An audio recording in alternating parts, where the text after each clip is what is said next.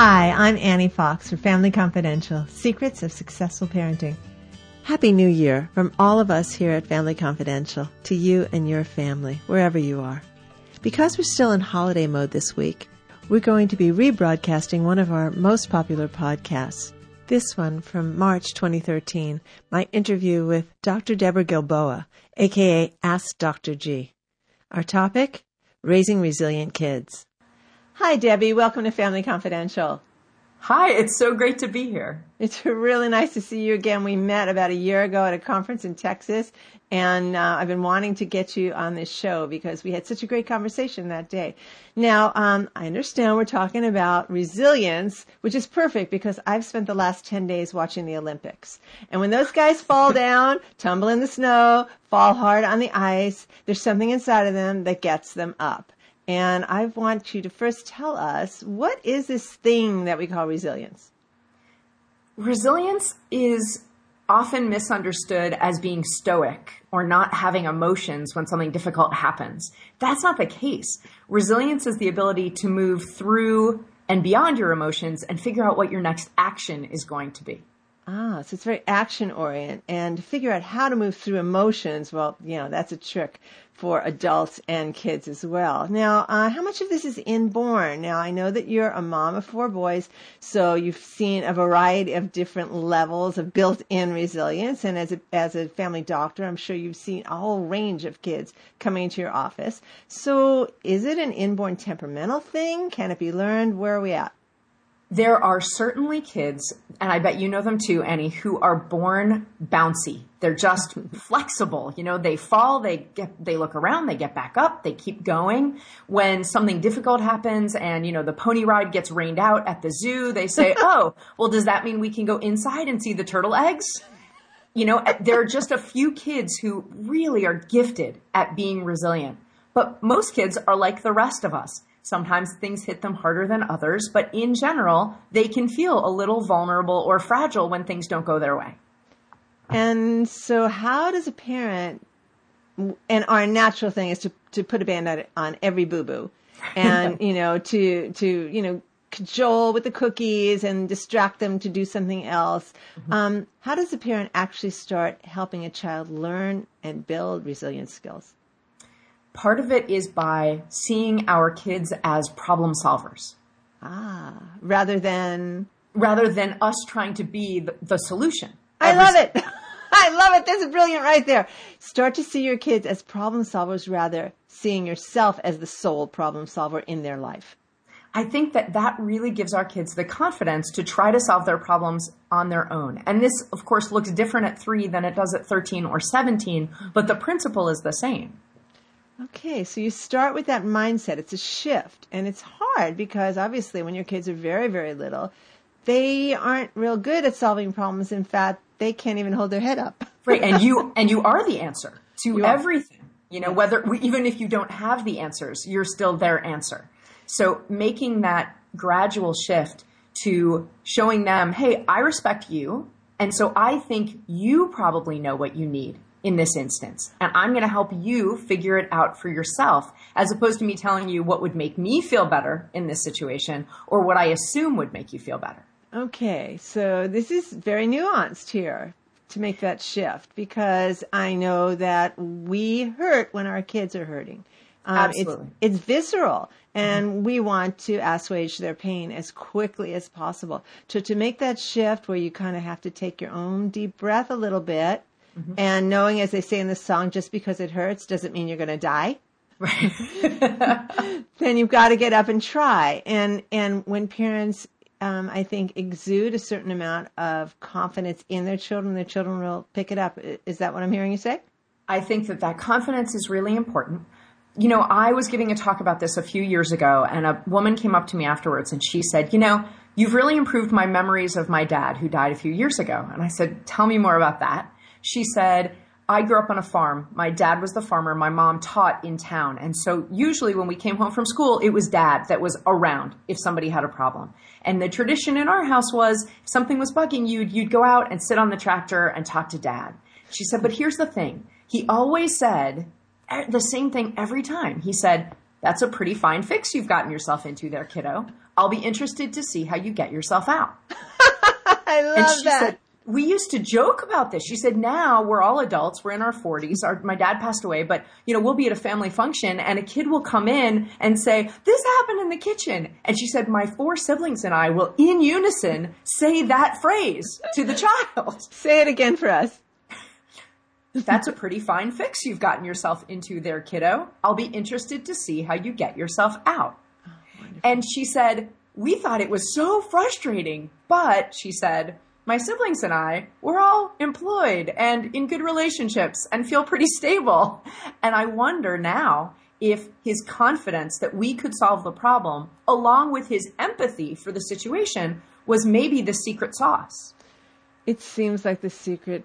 It really does because you know what they say about over-functioning parents. Yeah. They tend to raise under-functioning kids, kids who really don't think they can do it because the messaging they've gotten from mom and dad all along is, I don't think you could do this on your own. You need me to help you with this. Now, obviously, sometimes they do need us to help them, but what does help mean? Does help mean I come in and take it over?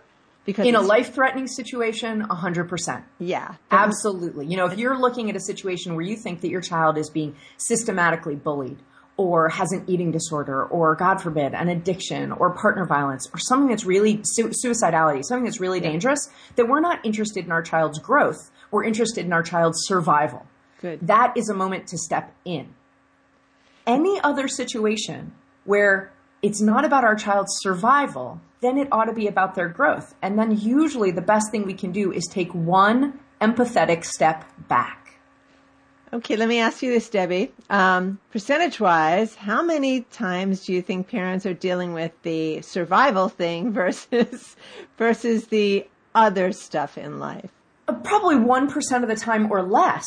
But I think it bears mentioning, partially because I'm a doctor and we're always thinking about risk and what could be happening. Right. But also because, you know, Annie, I've heard you speak about that fight or flight reaction we have and how we have that reaction often when the circumstances don't warrant it. Yes. So it's okay to have our first question as adults be, is this worth a fight or flight reaction? But if it isn't, then to say, this is probably one of those times where I could help my child by having a little more perspective and keeping my eye on them, but just taking one step back, Yeah. expressing my confidence in their ability to try and solve this problem. Okay, so that bears repeating because it is in fact 99% of the time that you're going to be using Or that more. Or more, or more. Okay. 99.99999% of the time we need to um, assess the situation. And I think we could do it pretty quickly. Is this life or death or not? And then take that step back. Why do you think parents struggle so much with taking that step back? I think that really there are three categories of reasons. One is love, right? And under that goes the habit we have for caring for our kids, the compassion we have, the experiences we've had, um, how much we genuinely enjoy our children more when they're in a good frame of mind. they're more fun to be around. Sure. And then, and then there's the fear reasons. Fear of the repercussions to our child if we don't fix it and make it the best it could be right now. Fear of risking the relationship with our child that they'll know we could have fixed it and chose not to. Um, fear of reputation. I mean, so, so many fears. And then the last is guilt, right? So many things that parents do are sadly, you know, I know as a parent, I'm inclined to be motivated by guilt far more often than I should.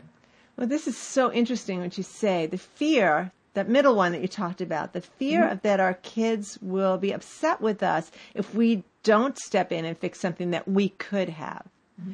And I think there's some manipulation going on there in a lot of families where there's a dance that has been set up and it's like, mom, I've got a problem and mom fixes it. And it's tidy, it's efficient and the kid the kid may blame you on some level for stepping in, but it's it's enabling in a way because they are expecting you to step in and they get pissed if you try to switch gears on them and say, that's a mighty fine fix you've gotten into, sweetie. I wonder how you're going to get out of it. You know, it's Yes. like, wait a minute. You're changing the ballgame here. and we can start to set up the pattern so that they don't expect us to jump in in really subtle but powerful ways when children are little. Um, when my child says, "My shoe's untied," I will usually say, "Yes, it is." My son used to say to me, "Mom, I'm hungry." I believe you. You know, like I was a refrigerator or something. Tough chef. You know, yeah. and, and I try to react to it like they're telling me about the weather. You know, and and then I will, if they look at me very perplexed, I will often say, "I'm sorry. Did you want to ask something?"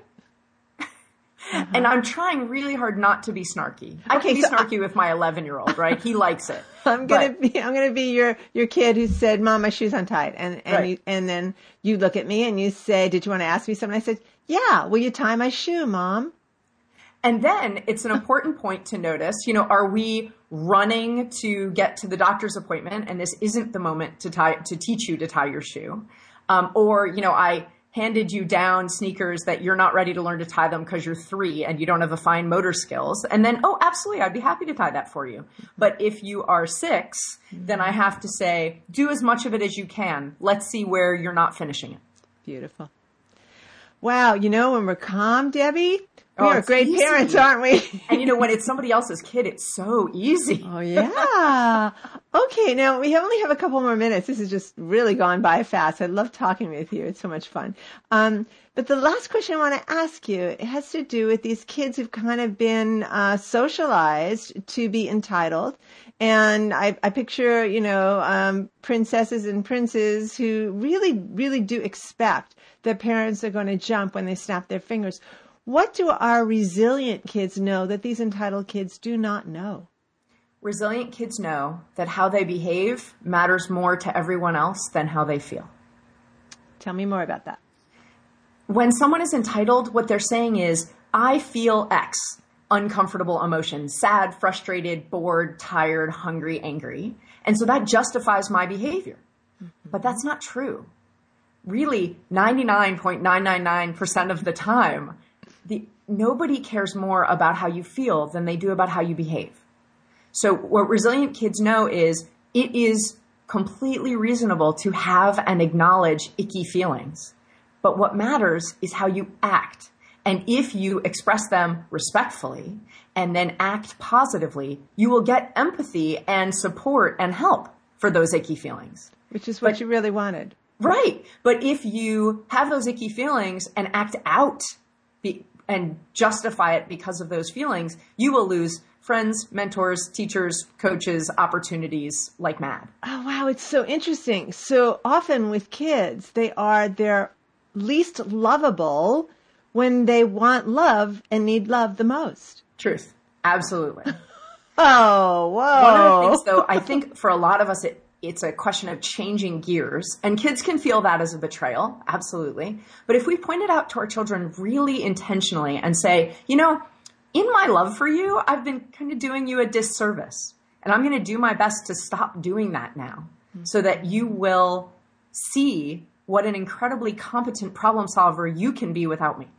Wow. So I'll step up. I'll step back so that you can step up because that's what growing up is. It's stepping up. And and I think kids really do want to feel that that power of self confidence and um, ability to handle whatever comes to them. And I think that a lot of adults are bemoaning their adult children's lack of maturity. And what they're saying is basically, I have a, a person in my home now who's adult sized, but isn't yet stepping up. Hmm. Okay. And, I just one more thing I want to bounce off of that because you, you know, whenever you and I talk, it's always like, wait, what about this? What about Very this? juicy. Yes. I know it's really juicy. Um, the flip side of the failure to launch syndrome, where you have your 28 year old sitting on the couch and you're still doing laundry for him or her and doing all mm-hmm. that kind of stuff, is the parent who kind of feels a little bit sad when their kids gain the independence. And I've seen that as well. And I almost wonder if that might not be part of the mix where they are keeping their kids um, infantilized, where they are um, holding them back just a little because we want to be needed. Um, what do and, you say about and that? And not so much on purpose, you know, not thinking I would teach my child to do the laundry, but then he wouldn't need me. More thinking, hey, this feels great and it's working for both of us. Uh, but our job as parents is to see the forest for the trees and that means doing things we don't want to do. Which is, um... is raising our is is making ourselves obsolete as um, as workers in our kids' lives. Yeah. Certainly not our relationship. Our relationship shouldn't ever be obsolete in our kids' lives. But that role of caretaker, we have to place ourselves out of that job. Yeah, get yourself out of the the role of caretaker. Yeah. Um, yeah, I love it. Okay, so three takeaway tips for parents who not so much of the really young ones, but mm-hmm. of tweens and teens who are listening to this and go, "Oh, I should have started this way earlier." Um, what can you tell us um, moving forward? Three tips for parents of tweens and teens to move their kids towards more resiliency skills. Okay, so my first tip is think of things you're doing for your child and pick two of them that you know they could do and hand those jobs over. Delegate the work that your kids could do so that you can do the things with them that they can't do, like okay. parent themselves. Okay, let's be concrete here. Making lunch in the morning for school days and, and doing the laundry. Doing the laundry. Okay, got it. Just for an example, saves you a lot of time and gives them skills they need. Okay. Step the next two. thing is mm-hmm. the next time they bring you a problem about a friend that they're having, um, the first thing you could say is, I hear your feelings and the sec- second thing you can say is, what do you think you should do? What do you think you should do? I love mm-hmm. it. And then that implies so much confidence and competence, mm-hmm. and they'll get there. Yes, and and I would add to that while they're giving you their thoughts about what they think they should do about that. Do not interrupt. do not invalidate. Do not say anything like, that's a terrible idea. Just listen. Actually bite your tongue. okay. okay. And the third tip for parents of tweens and teens who are trying to now for the first time move their kids towards resiliency. Let life do the work for you whenever you can. So if there is a consequence from a teacher or a coach or, you know, something that got lost or destroyed because your child didn't take care of it the way they should have, just let it be. Let them live with that discomfort because then that consequence is teaching the lesson and you're not trying to think of some punishment that to match whatever might have happened. Okay, it sounds like another time you might want to bite your tongue because I told you to get that thing in on time. I told you just to check empathy. your back tip. Yeah, yeah just yeah. show empathy. That must have been embarrassing. I'm sorry that happened. Yeah. But don't try and fix it.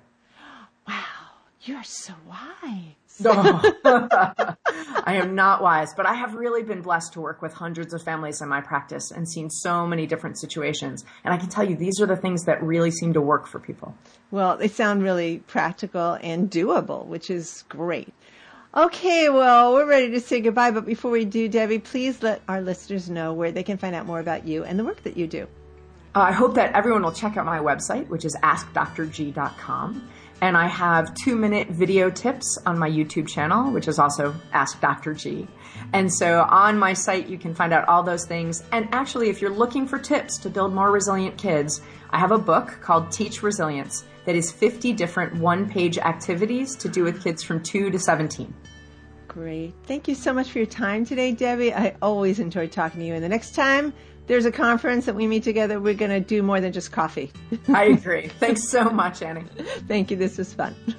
This is Annie Fox for Family Confidential. To learn more about my work with tweens, teens, and parents, visit anniefox.com. And check out my parenting book, Teaching Kids to Be Good People, Progressive Parenting for the 21st Century. And my latest book for tweens, the Girls Q&A book on friendship, 50 Ways to Fix a Friendship Without the Drama. And tune in next week as we kick off our 2015 season with my interview with Dr. Sharon Saline. Our topic ADHD support and help for kids and parents. Until then, happy parenting!